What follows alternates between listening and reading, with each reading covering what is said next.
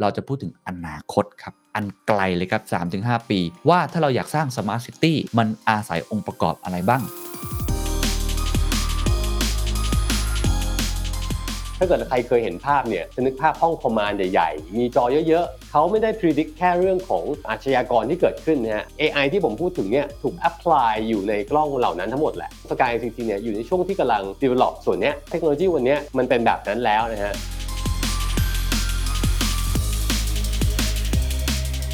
อันหนึ่งที่ในองค์กรของคุณขยนต์ใช้เยอะมากเลยเรื่อง AI เรามี framework หรือวิธีการไหมครับว่าเราควรจะมีมุมคิดยังไงกับ AI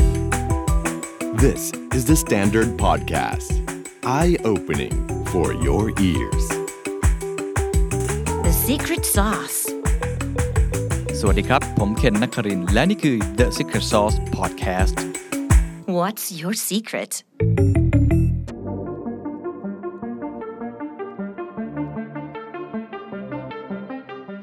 อนาคตของเมือง Smart City ที่ใช้ AI ใช้ Data จะเป็นอย่างไร อนาคตของตึกออฟฟิศตึกที่อยู่อาศัย ระบบรักษาความปลอดภัย และสิ่งที่เกี่ยวข้องกับตัวเราทั้งหมด use case ในการใช้ชีวิตจะเปลี่ยนแปลงไปอย่างไร วันนี้อยากชวนคุยเรื่องอนาคตของเมืองครับ อนาคตของความปลอดภัย และอนาคตของเทคโนโลยี น่าสนใจมากครับ เพราะว่าหลายคนเคยได้ยินคำว่า Smart City องค์ประกอบหนึ่งจิ๊กซอว์ชิ้นหนึ่งของ Smart City คือเรื่องระบบความปลอดภัย เรื่องกล้อง CCTV ที่เราเคยใช้กันในอดีต ตอนนี้กำลังจะเปลี่ยนผ่านครับวันนี้ผมมีบริษัทหนึ่งที่ผมได้พูดคุย แล้วเขาเป็นบริษัทที่ผมต้องใช้คำว่าเขา transform ตัวเอง จากคนที่เป็นคนวางเรื่อง IT infrastructure วางระบบอะไรต่างๆ ที่เกี่ยวกับ IT จากคนที่วางระบบเรื่องความปลอดภัย ก็คือเรื่องของกล้องวงจรปิด CCTV ไม่ว่าจะเป็นที่สนามบินสุวรรณภูมิที่ทุกท่านเนี่ยเคยไปนะฮะเขาก็เป็นคนวางระบบให้ หรือว่ากรมศุลกากร ตรวจคนเข้าเมืองอะไรต่างๆ แบบนี้นะครับ แต่ตอนนี้เขากำลังจะ transform ตัวเองครับ กลายเป็น tech company ไม่ง่ายนะครับ แต่ว่าน่าสนใจ จากบริษัทที่ทำแค่ฮาร์ดแวร์ซอฟต์แวร์ไปสู่ Data ไปสู่สิ่งที่เรียกว่าแพลตฟอร์มอะ ผมว่าไม่ต่างจากแบงค์เลยครับ ไม่ต่างจากวงการสื่ออย่างผม ไม่ต่างจากวงการ food delivery หรืออะไรต่างๆ ที่มันเปลี่ยนผ่านไปสู่คำว่าแพลตฟอร์ม บริษัทนี้มีชื่อว่า Sky ICT ครับอยู่ในตลาดหลักทรัพย์ด้วยนะครับผมพูดคุยกับคุณขยนต์ตันติชาติวัดประธานเจ้าหน้าที่สายงานการตลาดบริษัท Sky ICT จำกัดมหาชน หัวข้อที่จะคุยกันครับมี 3 หัวข้อครับ อันที่1ครับปัจจุบันนี้ use case ของเรื่อง security ระบบรักษาความปลอดภัย มันเปลี่ยนอย่างไร และ use case ในเรื่องของ smart city smart building use case ในเรื่องของ access control เดินเข้ามาในห้างสรรพสินค้า แล้วมีเรื่องของกล้อง สามารถที่จะ access เราได้โดยเป็น facial recognition หรือในแง่ของการทำ KYC know your customer แบบนี้เป็นต้น อนาคตจะเป็นยังไง อันนี้อันที่หนึ่งที่เขาจะเล่าให้ฟังเพราะเขาทำธุรกิจนี้อยู่ 2. เราจะคุยเรื่องการ transform ของเขาครับ ว่าในองค์กรของเขาเองเนี่ยที่ก่อนหน้านี้ทำแค่กล้องวงจรปิดเขา transform ตัวเองเป็น tech company ซึ่งไม่ได้บอกว่าสำเร็จแล้วนะครับ แต่กำลังพัฒนาไปอยู่จุดนั้นเนี่ยเขาทำอย่างไร การก้าวข้ามจากบริษัทธรรมดากลายเป็นแพลตฟอร์ม business model เปลี่ยนเนี่ยเขาทำอย่างไรแล้วเขาจะบอกเราเรื่อง AI readiness framework วิธีการใช้ AI เพราะหัวใจของเทคโนโลยีของเขาที่เขากำลังพูด การที่ได้ภาพกล้องวงจรปิดเยอะๆ แล้วมาประมวลภาพเขาทำอย่างไร และอันที่ 3 ครับ เราจะพูดถึงอนาคตครับ อันไกลเลยครับ 3-5 ปี ว่าถ้าเราอยากสร้าง Smart City ที่เราพูดกันเยอะเนี่ยมันอาศัยองค์ประกอบอะไรบ้าง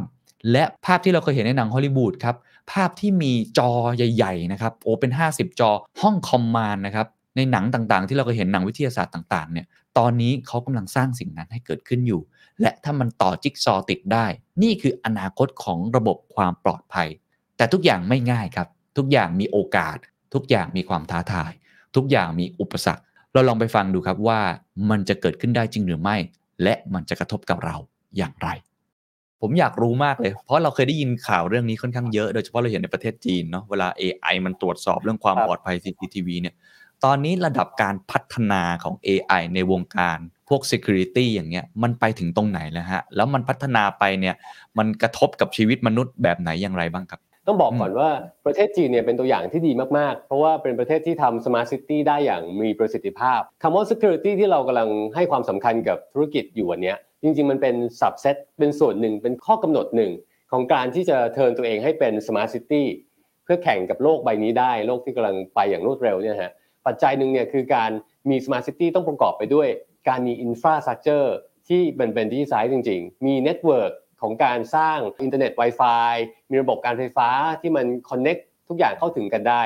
ซึ่งประเทศจีนเนี่ยสามารถคอนโทรลได้ทั้งหมด ถ้าพูดถึงเรื่องอืม Data เนี่ยประเทศจีนเนี่ยสามารถมีหน่วยงาน Centralized Data ได้ Smart City ของจีนที่ผมกำลังเล่าอยู่เนี่ยถ้าเกิดใครเคยเห็นภาพเนี่ยจะนึกภาพห้องคอมมานด์ใหญ่ๆ มีจอเยอะๆ เขาไม่ได้ predict แค่เรื่องของอาชญากรที่เกิดขึ้นนะฮะอาชญากรนี่เป็นเรื่องที่เรียกว่าทั่วไปละ ถ้าเราเคยเห็นภาพประเทศจีนเนี่ยทุกกล้องเนี่ยมันติดอยู่ในเมือง Smart City ใช่ไหมครับ AI ที่ผมพูดถึงเนี่ยถูก apply อยู่ในกล้องเหล่านั้นทั้งหมดแหละ เพราะมันจะเป็น engine อยู่ข้างหลังบ้านอืมนี่ตอบคำถามแรกที่บอกว่าเทคโนโลยีไปถึงไหนก่อน วันนี้กล้องวงจรปิดทั่วๆไปเนี่ยมันไม่ใช่อย่างที่หลาย ๆ คนรู้จักแล้วว่าถ่ายภาพ แต่มันมี AI อยู่ละเริ่มมีแล้ว แต่ว่าความแตกต่างคือ การนำรูปภาพที่เข้ามาเทรนเรื่องของ Data เนี่ยในแต่ละ environment ของประเทศเนี่ยมันแตกต่างกัน ถึงแม้ว่าประเทศจีนจะเป็นชายผิวเหลืองเหมือนกับประเทศไทย แต่ว่าก็จะมีลักษณะ character รูปร่างหน้าตา หรือการแสดงออกทางใบหน้า ทางร่างกายที่แตกต่างกัน เพราะฉะนั้นเนี่ยการทำเรื่องของ AI Data Analytics เนี่ยจำเป็นที่จะต้องปรับให้เข้ากับ environment ของประเทศนั้นๆ Sky ICT เนี่ยอยู่ในช่วงที่กำลัง develop ส่วนเนี้ยเรานำ know how เรานำความสามารถที่ประเทศจีนมีคือ Sense Time ที่เรา partner ด้วยเนี่ยนะครับที่เขาทำมาหลาย 10 ปี แล้วเขามี Data ของประชากรจีนเนี่ยเป็นหลายล้านคนถูกไหมครับเขาถูก train โปรแกรมมาแล้วได้ระดับหนึ่ง แต่พอเข้ามาที่ประเทศไทยเนี่ยเราก็ต้องปรับให้เข้ากับ environment ไทยนั่นคือสาเหตุอืมที่เราต้องมีทีม developer ของของคนไทยเนี่ยเรียกว่าเป็น data scientist อะ develop ร่วมกันว่าคนไทยมีพฤติกรรมที่แตกต่างกัน มีการแสดงออกทางใบหน้ามี pattern ที่แตกต่างกับคนจีนอย่างไร เพื่อทำให้อืมโปรแกรมเนี่ยมัน enhance แล้วก็สามารถ track พฤติกรรมของคนในประเทศไทยที่แตกต่างกันได้ เพราะฉะนั้นตอบคำถามก็คือว่าเทคโนโลยีวันเนี้ยมันเป็นแบบนั้นแล้วนะฮะอืม engine ที่อยู่หลังบ้านเนี่ยสามารถเรียนรู้พฤติกรรมเหล่านั้น แล้วก็ หาข้อมูลได้แบบ real time แล้ว คือฟังแล้วผมก็จะนึกถึงอะไรที่ใกล้ตัวหน่อยนะครับ อย่างเช่นใน Facebook สมมุตินะมันคือ facial recognition เวลาเราลงรูปเรากับเพื่อนเนี่ย บางทีมันแท็กให้เลยว่าอยากจะแท็กเพื่อนไหมอยากจะแท็กอะไรต่างๆ แต่ผมคิดว่าอันนี้น่าจะ advance กว่าเยอะเพราะเราใช้กับเมืองเราใช้เพื่อความปลอดภัย มันก็เลยต้องถามต่อว่ามันจะกระทบกับชีวิตพวกเราอย่างไร ในแง่ของผู้บริหารเมือง ในแง่ของคนวางนโยบาย ผมเข้าใจว่าก็คงจะยกระดับความปลอดภัย เพื่อไม่ใช่แค่ในแง่ของไปแก้ไขภายหลัง แต่ว่าป้องกันไว้ก่อนไม่ให้เกิดเรื่องของอาชญากรรมหรือเรื่องอื่น ๆ ที่มีแนวโน้มที่จะเป็นไปได้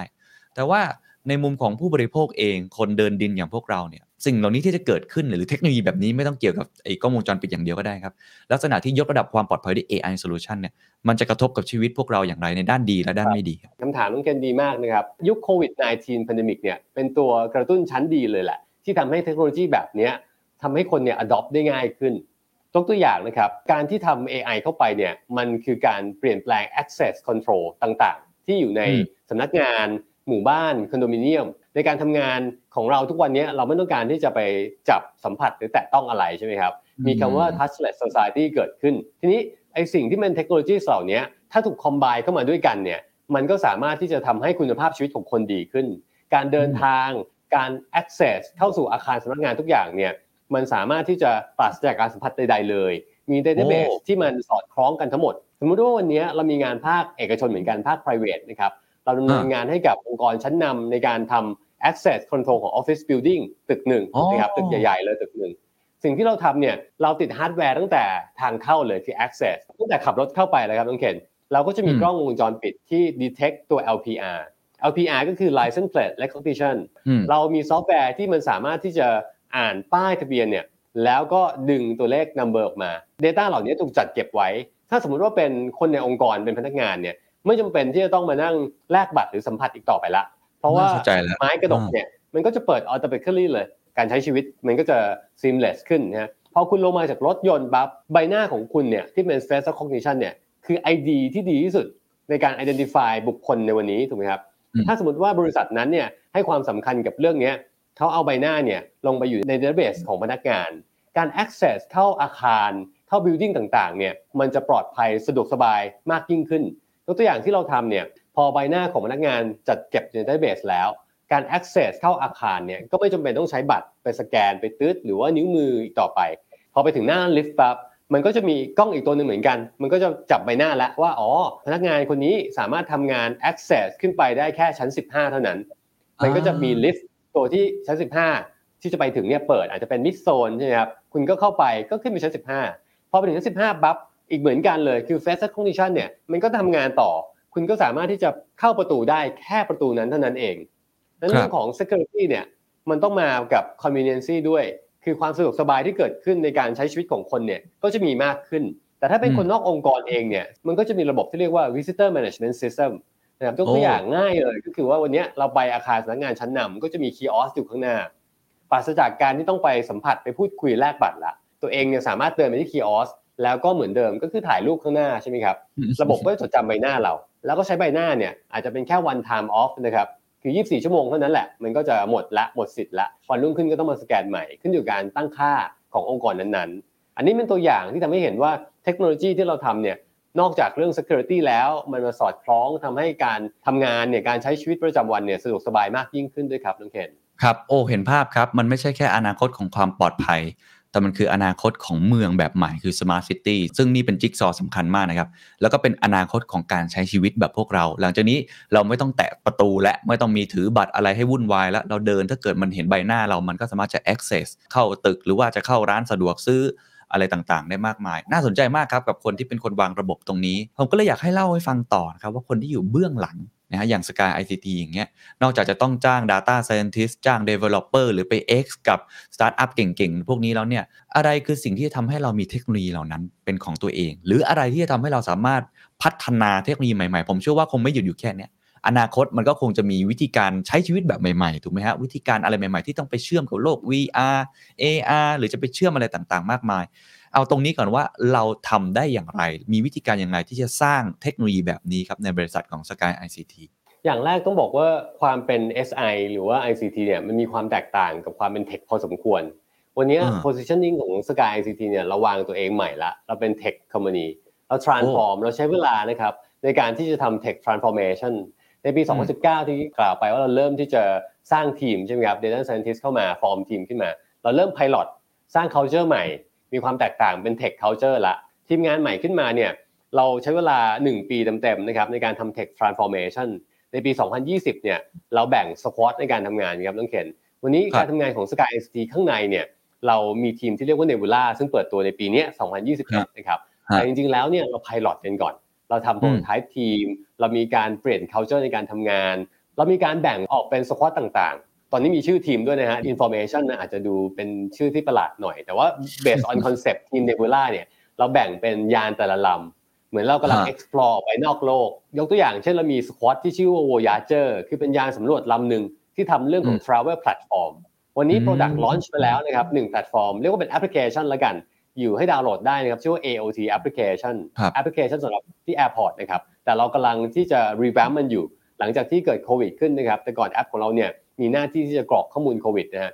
แต่ว่าวันเนี้ย positioning ของแอปจริงๆเนี่ยมันทำมาเพื่อการท่องเที่ยวและการเดินทาง การใช้งานอยู่ที่ Airport ต้อง seamless smooth ที่สุดในการทำงานทุกอย่างมันต้อง UX มันต้องดี UI มันต้องดี แล้วเราก็อืมจะเปิดตัวตัวแพลตฟอร์มอันนั้นนะ next step เนี่ยอาจจะภายในต้นปีหน้า squad ที่2เนี่ยเมื่อกี้เนี่ยเรามี database เรื่องของ smart security ละ squad ที่2เนี่ยเรามีชื่อโค้ดเนมอยู่ข้างในเนี่ยว่าเป็น smart security platform แต่จริงๆวันนี้เรามี product ที่จะ launch แล้วนะครับชื่อว่าทศกัณฐ์ในนี้บอกไว้เลยแล้วกันอาจจะเป็นที่แรกเลยที่พูดถึงนะครับเป็นทีมที่นำความรู้ความสามารถเรื่องของ AI face recognition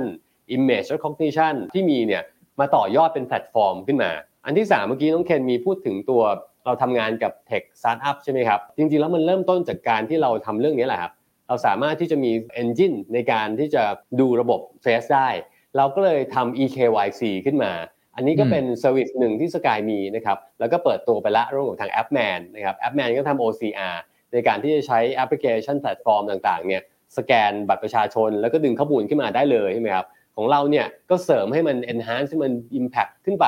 คือการใช้แอปพลิเคชันหรือแพลตฟอร์มต่างๆเนี่ยถ่ายรูปหน้าตัวเองเพื่อ verify one to one ว่าคือ Data ที่ถูกต้องเป็นบุคคลจริง ๆ เป็นการยืนยันตัวตนแบบที่ไม่สามารถปฏิเสธได้อะครับ ว่าอันเนี้ยอืมไม่ใช่คนจริง ๆ มา verify ซึ่งสิ่งอืมเหล่านี้มันเกิดขึ้นในยุคปัจจุบันแล้ว ในการที่ทำ transaction ต่างๆ โดยเฉพาะในโลกที่เป็นคริปโตเคอเรนซีวันนี้ใช่ไหมครับทุกคนกำลังเล่นคริปโตกันละในการที่จะเทรดได้เนี่ยให้มัน secure ที่สุดเนี่ยคือการทำ EKYC ก่อนที่จะเกิด transaction ขึ้น อันนั้นเป็นหนึ่งใน service ของ Sky ที่มีพอเราทำแบบเรื่องของ tech transformation เราแบ่งทีมงานเป็นสควอตต่างๆ เราเปลี่ยน culture ในการทำงานใหม่ สิ่งนี้มันเป็นตัวอย่างให้เห็น แล้วก็มีผลงานออกมาเป็นระยะระยะนะครับเรามีการรีวิวเรื่อยๆ อย่างตัวผมเองเนี่ยมีการวันออนวันกับพนักงานแบบ casual นะครับคือเราก็มีการทำทาวน์ฮอลให้พนักงานสควอตต่างๆเนี่ยมาแสดงผลงานของตัวเอง แล้วก็พูดคุยกัน พื่อทำให้มันเกิดการพัฒนาต่อยอดขึ้นไปเรื่อยๆ อันนี้เป็นสิ่งหนึ่งที่เรา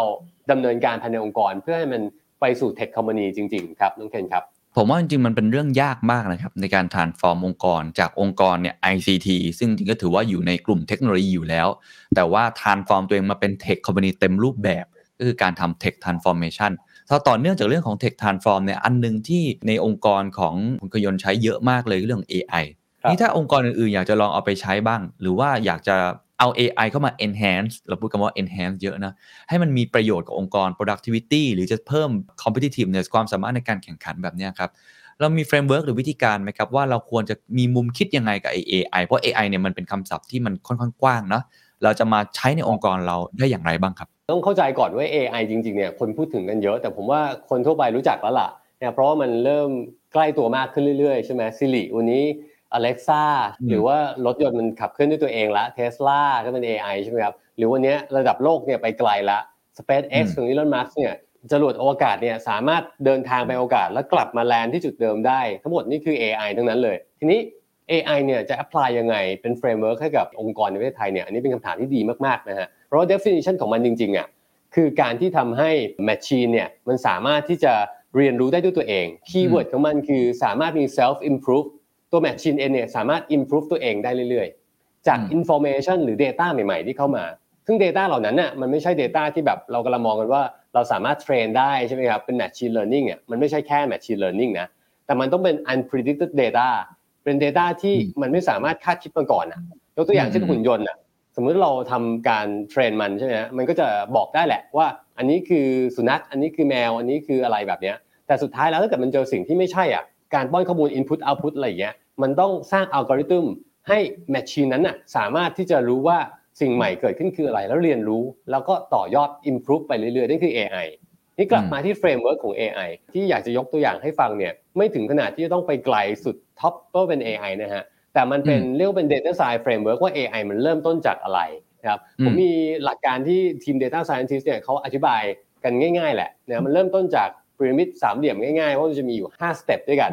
ฐานครับแรกของมันเลยเนี่ย เป็นเรื่องของการ collect data ถ้าเกิดจะพูดให้ง่ายขึ้นในองค์กรทั่วประเทศไทยเนี่ยเรากลับมาดูเรื่องของการ collect data ก่อนเลย สิ่งแรกนะครับอืม framework วันเนี้ยในองค์กรของเราเนี่ยมี data อะไรอยู่บ้าง เราจัดเก็บอะไรบ้างนะฮะหลาย ๆ องค์กรในประเทศไทยผมเชื่อว่ายังเป็น hard copy อยู่เลย แล้วก็มีอืม Data ที่เรียกว่าเป็น redundancy Data ที่แบบไม่ได้สำคัญอะไรอะ่ะอย่างข้อมูลที่อยู่ก็อาจจะมีหลายที่อยู่โทรศัพท์อาจจะมีหลายเบอร์โทรศัพท์อะไรเงี้ยแต่ความเป็นจริงแล้ว Data เหล่านั้นมันไม่ได้ใช้การได้อะครับ เพราะฉะนั้นสเต็ปแรกเนี่ยคือ collect data ที่มันมีความหมายก่อน เราต้องรู้ก่อนว่าเก็บ Data ไปเพื่ออะไรใช่ไหมครับอืมแต่วิธีการเก็บ Data ใน step แรกเนี่ยสำคัญก่อนว่าเรา collect data อย่างไร อาจจะมีเรื่องของเซนเซอร์เข้ามา collect แทนใช่ไหมเรียกว่าเป็น machine ละไม่ใช่เรื่องของคนละเข้ามาทำหน้าที่แทนอันนี้คือ step แรก step ที่สองเนี่ยพอ collect เสร็จแล้วเนี่ยเรา store มันยังไง move and store นะครับคือเราจัดเก็บมันยังไง มันจะมีเทอมที่เรียกว่าเป็น data warehouse เกิดขึ้นละ นะครับอืม data lake เกิดขึ้นคำนี้จะถูกใช้กัน จริงๆแล้วหมายถึงวิธีการกระบวนการในการจัดเก็บ data อย่างถูกต้อง เก็บไว้ในที่ที่มัน proper ที่สุด มี structure ที่มันถูกต้องที่สุดนะครับ แล้วก็ data flow ในการที่จะเอา data ที่ collect เข้ามาเนี่ยเข้าไปสู่ data lake เนี่ยมันต้องเป็น systematic อันนี้คือขั้นตอนที่ 2 กลับไปดู2 step แรกนี้ก่อนละ ว่าคุณอืมทำแบบนี้อยู่หรือเปล่า เราพูดอืม big data มานาน วันนี้ data ในองค์กรคุณมีอะไรบ้างนะ step แรกอืม collect ยังไง step 2แล้วคุณจัดเก็บยังไงจัดเก็บไปเพื่ออะไรก่อน นะสอง step แรกนะพอ step ที่สามปั๊บเนี่ย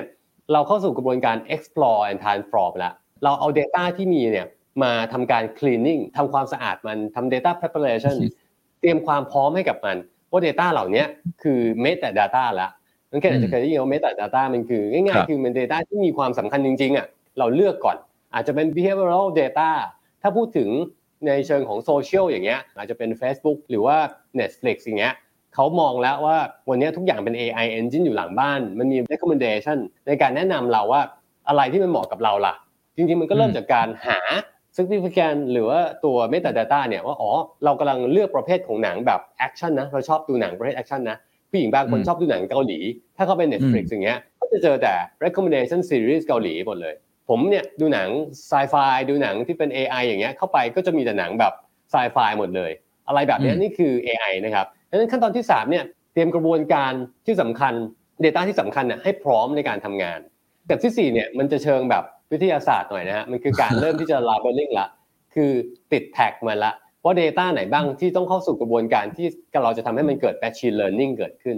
งั้นกลับมาที่องค์กรเนี่ยผ่าน3 step แรกให้ได้ก่อนนะ อันเนี้ยคือสิ่งที่เราเรียกว่า Data Transformation Digitalize เนี่ยที่เราบอกเนี่ยคือเปลี่ยนทุกอย่างเนี่ย paperless ละเอาข้อมูลเนี่ยเป็นดิจิตอลให้หมด จัดเก็บเป็นโค้ดเป็นศูนย์หนึ่งเป็นอะไรก็ได้เนี่ยให้มันอยู่ในระบบหลังบ้าน แล้วขั้นตอนที่สี่เมื่อกี้ที่พูดถึงเนี่ยคือเริ่มที่จะรวบรวมและ aggregate and label คือรวบรวมข้อมูล Data cluster มันแยกอืม segment มัน เราต้องการจะดู segment ไหนล่ะอย่างเมื่อกี้เราบอกว่าเฮ้ยเราต้องการ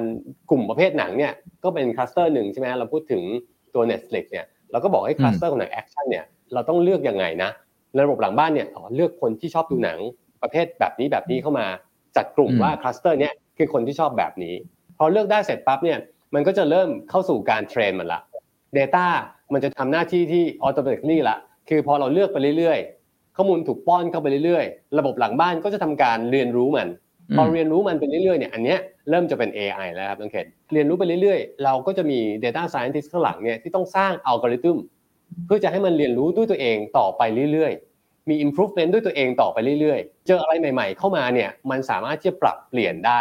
อันเนี้ยถึงจะเป็น AI ดังนั้นกลับมาที่ framework เนี่ยผมว่าเป็น basic framework ที่ apply ได้กับทุกองค์กร ในประเทศไทยวันนี้ผมว่าอาจจะเริ่มต้นดูจากเรื่องของ data formatting ใช่ไหมฮะที่พูดถึงครับแต่ว่าองค์กรใหญ่ๆเนี่ยก็ผมเชื่อว่าเริ่มทำแล้วครับน้องเคนเป็น 5 ขั้นตอนที่ลองเอาไปปรับใช้ได้นะครับสามขั้นตอนแรกสำคัญสุดเนาะต้องรู้ว่าเก็บอะไรเป็น basic เก็บอย่างไร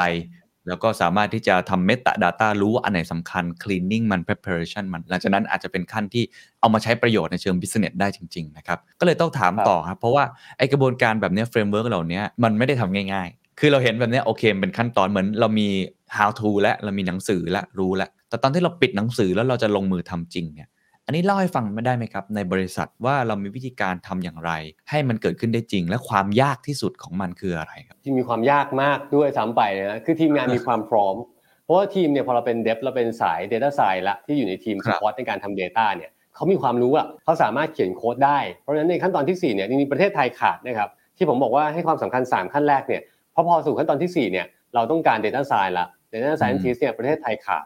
พอขาดปั๊บเนี่ย มันยากที่จะทำแต่องค์กรใหญ่ๆเนี่ยก็จะมีใช่ไหมครับวันนี้เรา transform fintech ก็ SBX ใช่ไหมครับ KBTG อะไรอย่างเงี้ยต้องมีอยู่แล้วสิ่งเหล่านี้มีความรู้ความสามารถ แต่ความยากของมันเนี่ยมันอยู่ในช่วงขั้นตอนแรกๆเนี่ยนะครับ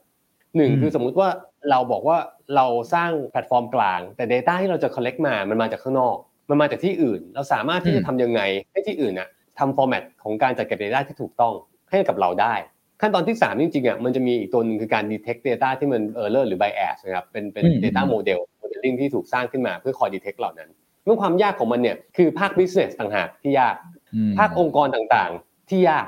การจัดเก็บข้อมูลเนี่ยเอาง่ายๆเลยเนี่ยหน่วยงานในประเทศไทยต่างๆแล้วกัน วันนี้เนี่ยทุกหน่วยงานให้เรากรอกข้อมูลใหม่หมดเลย ไม่มี Data Center กลางในการที่จะจัดเก็บข้อมูลของประชาชนคนหนึ่งใช่ไหมครับจะไปหน่วยงานใดก็ตามเนี่ยมีข้อมูลที่บางทีเนี่ยเรากรอกไปไม่เหมือนกันด้วย อย่างที่อยู่ที่พูดถึงในตอนแรกเนี่ยเราไปหน่วยงานหนึ่งอาจจะกรอกที่อยู่ที่หนึ่งเบอร์โทรศัพท์หนึ่งอืมพอระยะเวลาเปลี่ยนไปแล้วเปลี่ยนเบอร์โทรศัพท์อีกละเราไปอีกหน่วยงานหนึ่งแล้วก็เปลี่ยนที่อยู่เปลี่ยนเบอร์โทรศัพท์อีกถามว่า Data เก่าที่เคยอยู่กับหน่วยงานแรกอะมันมันไม่ได้ใช้แล้วมันไม่ได้แชร์กันมัยังอยู่ถูกครับเพราะฉะนั้นอันเนี้ยคือความยากพอเราทำทีมขึ้นมา เพื่อจัดเก็บ Data เนี่ยเราต้องกลับไป cleaning ละเราต้องไป prep ละอืมเพื่อ matching ว่า Data ไหนกันแน่ที่มันถูกต้อง แต่ว่าโชคดีอย่างหนึ่งของสกายเราว่าเราทำในเรื่องของ image recognition นะฮะเรา CCTV data ตั้งแต่ใช่ครับเพราะฉะนั้นเนี่ย data เหล่านี้มันเลยไม่ใช่ bias เพราะมัน detect อ๋อจากสิ่งที่คุณทำอยู่จริง ๆ จากใบหน้าอ่าจเข้าใจริง ๆ จากการขยับหรือว่า license plate เนี่ยมันจากป้ายทะเบียนอะมันไม่มี human error ที่มันจะเกิดขึ้น เพราะฉะนั้นสามสเต็ปเนี้ยมันถึงเป็นตัวช่วยให้เราทำงานได้ง่ายขึ้น แต่ว่ามันก็จะมีความกดดันจากหน่วยงานที่เป็นลูกค้าแหละ สมมติพูดง่ายๆว่าลูกค้าที่เขาทำงานร่วมกันกับเราอะเขาอาจจะมีความเข้าใจในเชิงการจัดเก็บ Data ที่อาจจะยังน้อยอาจจะไม่ได้ครอบคลุมถึง หรือ environment ต่างๆ ผมยกตัวอย่างการทำ face recognition อะเราอาจจะรู้สึกว่ามันมีกล้องหนึ่งมันมีตัว terminal หนึ่งแล้วมันทำได้เลย จริงๆแล้วเนี่ยมันประกอบไปด้วย ambience ที่มันจะต้องแบบส่งผลให้มันทำงานได้อะยกตัวอย่างเช่น แสงแดดอืมสภาพอากาศ การที่ทำกล้องวงจรปิดไม่ได้แปลว่าแสงแดดในทุกช่วงเวลาแล้วมันจะเก็บ Data ได้ accurate ทั้งหมด เพราะถ้าเกิดสภาพอากาศฝนตกหนัก เมฆครึ้มมากแล้วมันมืดอย่างเงี้ยการเก็บ Data มันก็อาจจะทำไม่ได้ อันนี้ก็เป็นอืมอุปสรรคหนึ่งที่เราต้องสร้าง expectation ให้มันตรงกันทำความเข้าใจกับลูกค้ากับคนที่เราเอาจะไป deliver งานให้ว่าในการ set environment แบบเนี้ยคุณก็ต้องช่วยกันนะ เพื่อกับเก็บอืม Data ให้มันถูกต้องนะครับในการทำงานก่อนที่จะออกมาเป็นแพลตฟอร์มเกิดขึ้นนะครับก็ทำให้เราได้เห็นนะครับว่าวิธีการจะไปถึงแล้วก็ อาจจะเจออุปสรรคบ้างนะครับ ทีนี้จะต้องทำอย่างไรแล้วแต่องค์กร แต่ว่าตัวอย่างของ Sky CT นี่ผมผมชอบนะ เพราะว่าจริงๆ แล้วเรื่องของการจัดเก็บ Data อะไรต่างๆ แล้วเอามารู้ว่าจะใช้ตรงไหนจะใช้อย่างไร หรือว่าในแง่ของการคลีนข้อมูลทำโมเดลลิ่งต่างๆเนี่ยหรือว่าการแชร์ข้อมูลให้มันเป็น Central Data Platform ให้ได้ อันนี้ยากยากจริงๆ เพราะว่าคนที่มีหน่วยงานหลายหน่วยงานในบริษัทของตัวเองนะครับการจะรวมกันเนี่ยค่อนข้างยากนะครับ ผมอยากรู้อนาคตครับ โอกาสอยู่ตรงไหนครับสำหรับมุมมองของ Sky c t ที่มองเห็นโอกาสในแง่ของตลาดอุตสาหกรรมนี้ เมื่อกี้ที่เริ่มกระโดดข้ามไปทราเวลบ้างและกระโดดข้ามไปหลายครับๆอุตสาหกรรม เรามองเห็นโอกาสตรงไหน แล้วผมอาจจะต้องขออนุญาต ผมไปดูงบการเงินมาเล็กน้อยในไตรมาส 2 ปี 2564รายได้โอเคนะครับ แต่กำไรค่อนข้างครับบางฮะโดยเฉพาะกำไรสุทธิเนี่ย1.8%เท่านั้นเองเท่านั้นผมผมเลยสงสัยว่าความท้าทายคืออะไรด้วย อาจจะไม่ใช่แค่เรื่องนี้โอกาสและความท้าทายหลังจากนี้ถึง5ปีมองยังไงครับพอเห็นตัวเลขทางการเงินจะเห็นว่าเราไม่ได้มีกำไรเยอะนะครับ เพราะว่าอืมเทคโนโลยีเนี่ยจริงๆแล้วมัน invest ไปเยอะนะก่อนที่มันจะ payback กลับมาเนี่ยมันต้อง invest ก่อนนะในบริษัทเทคเนี่ยจริงๆแล้ว 3 ปีแรกขาดทุนด้วยซ้ำเพราะมันต้อง invest ในเทคโนโลยีก่อน แล้วในที่สุดแล้วเนี่ยเราค่อย scale up แล้วก็มี incremental revenue เข้ามานะครับอืมนี่นั่นคือ business model ที่เรามองนะครับนังเห็นนั้นตอบครับคำถามก็คือว่าเรามองเรื่องของ platform business model เนี่ยเป็นอนาคตอันหนึ่งที่จะสร้างอ่า recurring income ให้เกิดขึ้นกับ Sky สิ่งที่เรามีเนี่ยเรามาดูความสามารถของ Sky เป็นหลักคือ CCTV face recognition อืม AI นะครับอืม security system พอเราเล็งเห็นแบบนี้ปั๊บเนี่ยเราต่อยอดจากมันเป็นแพลตฟอร์มได้อย่างไรครับอันี้คือคำถามสำคัญที่เราถามกับทีมใช่เราเริ่มพัฒนาระบบ security platform ขึ้นมาแล้วนะครับ วันนี้เสร็จแล้วด้วยซ้ำไปน้องเข็นก็ที่ชื่อทศกัณฐ์ที่เกรินไปเมื่อกี้อันเนี้ยคือ business model ที่เรามองว่าจะสร้าง recurring revenue ให้กับบริษัทต่อไป ในความเป็นแพลตฟอร์มเนี่ยจริงมันประกอบไปด้วยฝั่งที่เป็น producer กับ user ต้องใช้งานร่วมกันใช่ไหมครับถูกมองครับง่ายๆคือผ่านแอปพลิเคชันแหละใช่ Grab ครับหรืออะไรเงี้ยที่พูดทีนี้ใช่ไหมครับทีนี้ใช่ครับสิ่งที่ Sky ทำเนี่ยเราก็มีแอปพลิเคชันเหมือนกัน แต่เราเราเจ๋งตรงที่ว่าโทษนะฮะใช้คำว่าเจ๋งเลยทีเดียวนะฮะคือเรามีความอินกับทีมงานเพราะว่าเออเวลาเห็นทีมงานทำงานก็รู้สึกว่าเออเจ๋งดีนะ ในการทำงานเนี่ยเรามีความรู้เรื่องของ solutionมันแตกต่างตรงที่ว่าเรามีฮาร์ดแวร์ด้วยอ่าเข้าใจ เพราะฉะนั้นเนี่ยเราเอาเอาโน้ตฮาวที่มีความรู้ฮาร์ดแวร์เนี่ยสามารถที่จะป้อนข้อมูลเข้ามาผ่านแพลตฟอร์ม Security ได้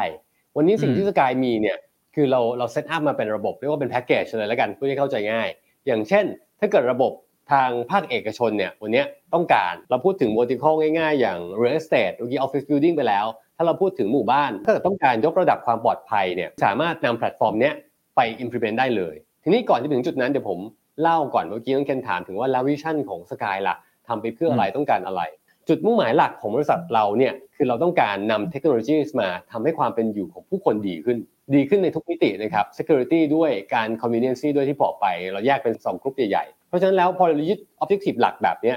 ทุกๆ หน่วยงานทุกๆ performance ที่เกิดขึ้นเนี่ยมันต้อง enhance สิ่งเหล่านั้นด้วย security platform ที่ผมกำลังพูดถึงเนี่ยมันคือการทำแบบนั้นแหละครับ พอเรามีแพ็กเกจที่สามารถที่จะไป install กล้องวงจรปิด นึกภาพโรงงานหนึ่งอะครับเขาเคยมีรปภกะหนึ่งอาจจะ 10 คน ทั้งกลางวันกลางคืนอีก 10 คนอะไรอย่างเงี้ยก็จะมีค่าใช้จ่ายระดับหนึ่งใช่ไหมครับ แต่ในโลกแห่งความเป็นจริงของ globalization เนี่ยไม่มีคนแล้วนะฮะ เพราะรปใช่ภใช่เป็นอาชีพที่หายากนะฮะต้องบอกว่าหายากมากขึ้นเรื่อยๆแล้วเทอร์โนเวอร์ก็สูงเนี่ยเพราะว่าทำงานลำบากทำงานเหนื่อย สิ่งที่ระบบเข้าไปแทนก็คือทำไมไม่ติดกล้องแทน แล้วก็ intrusion alert alarm แทน สิ่งที่อืมสกายมีนอกจากสิ่งเหล่านี้นะครับเราพัฒนาผ่านแพลตฟอร์มพอ alert เข้ามาเนี่ยสุดท้ายเนี่ยต่อจิ๊กซอว์ภาพเนี้ยต้องมี services ละกันที่ดูแล พอ alert เข้ามาแล้ว หน่วยงานต่างๆ ที่เป็น factory เหล่านี้ ใครจะเป็นคนแจ้งเขาล่ะ ใครจะเป็นอืมคนโทรศัพท์ไปแจ้งตำรวจล่ะ ว่าเกิดมีเอ่อเหตุคนขโมยเกิดขึ้นมาในโรงงานแล้ว เราก็มี command service นะครับ เราเรียกกันว่า SOC SOC อันนี้เป็นภาษาสากลนะย่อมาจาก Security Operation Center คือเราอืม turn headquarter ของเราเนี่ย เรามีห้องใหญ่ห้องหนึ่งเนี่ย เรา turn ห้องเนี้ยให้เป็น video wall room สามารถที่จะ integrate ภาพต่างๆ ระบบต่างๆ ที่เราวางไว้เนี่ยเข้ามา แล้วมีพนักงานนั่ง 24/7 เลย 24 ชั่วโมงนะครับคอยมอนิเตอร์อยู่ว่ามีสัญญาณ signaling มาแล้วว่ามี intrusion เกิดขึ้น พนักงานเนี่ยก็ทำงาน alert ไปโทรศัพท์ไปแจ้ง ให้กับหน่วยงานที่เกี่ยวข้องให้เขาไป tackle ตามสัญญาณที่เจอนั้นๆ อันเนี้ยคือการกลับมาที่หัวใจของ Sky ก่อน เราพยายามที่จะสร้างเทคโนโลยีอย่างเงี้ยให้เป็นแพลตฟอร์ม ช่วยให้ภาคธุรกิจภาคเอกชน ภาคต่างๆเนี่ยทำงานได้ดีขึ้น ลด cost ครับขึ้น security มีมากขึ้น อันเนี้ยเรามองว่ามันก็จะเป็นรายได้ในระยะยาว เกิด recurring income มันเป็น subscription model อะคือค่าบริการในการคิดเราก็เป็นเรียกว่าเป็นรายเดือนอะอืมแต่ว่าภาคธุรกิจไม่จำเป็นที่ต้อง invest เอง เพราะเวลาเราพูดถึงเทคโนโลยีสครับน้องเคนมักจะนึกถึงว่าโอ้มันแพงมันต้อง invest เยอะ แต่สกายเรา invest ไปแล้วนะฮะเพราะฉะนั้นเนี่ยถ้าเราสามารถที่จะ scale up ได้ในช่วงแรกต้องบอกว่าไม่ไม่คุ้มหรอกครับเพราะว่าเรา invest ไปเยอะมาก อย่างแค่อืมไอตัวห้องที่เราเรียกว่า SOC ห้องเดียวเนี่ยเราก็มีจอทีวีแล้วกันหลายร้อยจอละ เรามี seating ในการนั่งมอนิเตอร์จอคอมพิวเตอร์จอทีวีเนี่ยประมาณสัก 50-60 seat ซึ่งไม่มีใครจะ invest หรอกนะแต่เรา invest ไปเพื่อที่วันหนึ่งเนี่ยเรามองไม่ใช่แค่ลูกค้ารายเดียวละ เรามองว่าถ้าเราสามารถที่จะ scale ได้ เราดูแลความปลอดภัยได้ วันนี้จุดเริ่มต้นอาจจะเป็นแค่หนึ่งสองสามสี่สิบโรงงาน แต่อนาคตข้างหน้าเนี่ยถ้ามันเริ่มเป็นแบบ mini city หรือ concept ล่ะ เริ่มจาก mix use ล่ะ ถ้าเราดูสมมติวันนี้เราในประเทศไทยเนี่ยมี mix use เยอะใช่ไหมฮะ มีเรียกว่าพื้นที่ขนาดใหญ่อย่างสมมติเราไปพระรามสี่เนี่ยก็จะเห็นโครงการขนาดใหญ่แล้วกันใช่ครับใช่มีทั้งกำลัง office สร้างอยู่ building มีทั้งคอนโดมิเนียม มีทั้ง mall มีอะไรอย่างเงี้ย ถ้าสมมติว่าเราเข้าเอาระบบของเราเข้าไป แล้วเราดูแลทั้งหมดเลยอะมันจะลดขนาดไหนคำว่าลดเนี่ยคือลด cost ไม่พอเนี่ย energy saving เนี่ยเป็นหัวใจของ smart city ด้วยเช่นกันนะครับ การลดเรื่องของมลภาวะทางอากาศมลพิษต่างๆเนี่ยมันถูก electronic device เนี่ยสามารถ track ได้หมดนะครับ มีเซ็นเซอร์ติดต่อยอดได้ตลอด อันว่าอันเนี้ยคือสิ่งที่เราวาง vision ไว้ ว่าเราอืมค่อยๆเริ่มต้นจากการแก้ pain point ของภาคธุรกิจด้วยของคนใช้งานจริงด้วยก่อน พอเราแก้โจทย์ตรงนี้ได้เนี่ย เราก็เอามาเรียนรู้ด้วย Data ที่เข้ามา พัฒนาต่อยอดและปรับปรุงให้กับลูกค้าของเรา ให้มันค่อยๆ ขยายสเกลขึ้นเรื่อยๆ อาจจะถึงระดับ Smart City ก็ได้ วันหนึ่งอืมอาจจะมีส่วนร่วมทำให้ประเทศไทยของเรา กรุงเทพมหานคร เป็นแบบ Smart City ที่มี Security อันดับหนึ่งของโลกก็ได้อะไรแบบนี้คือสิ่งที่เราวางไว้นะครับน้องเคนอนาคตหลังจากนี้ผมว่าระบบรักษาความปลอดภัย ระบบการ access control ระบบต่างๆ ที่เกี่ยวข้องกับ ecosystem นี้ทั้งหมดเนี่ยจะเปลี่ยนไปหมดนะครับ แล้วผมเห็นภาพนะครับว่าจากการที่เราเป็นแค่คนที่ติดกล้อง CCTV อย่างเดียว ตอนนี้เราจะกลายเป็นแพลตฟอร์ม ซึ่งแพลตฟอร์มนี้มันสามารถมาใช้ร่วมกันได้ ไอห้องคอมมานด์ขนาดใหญ่ที่เราเคยเห็นในหนังฮอลลีวูด อาจจะเกิดขึ้นในประเทศไทย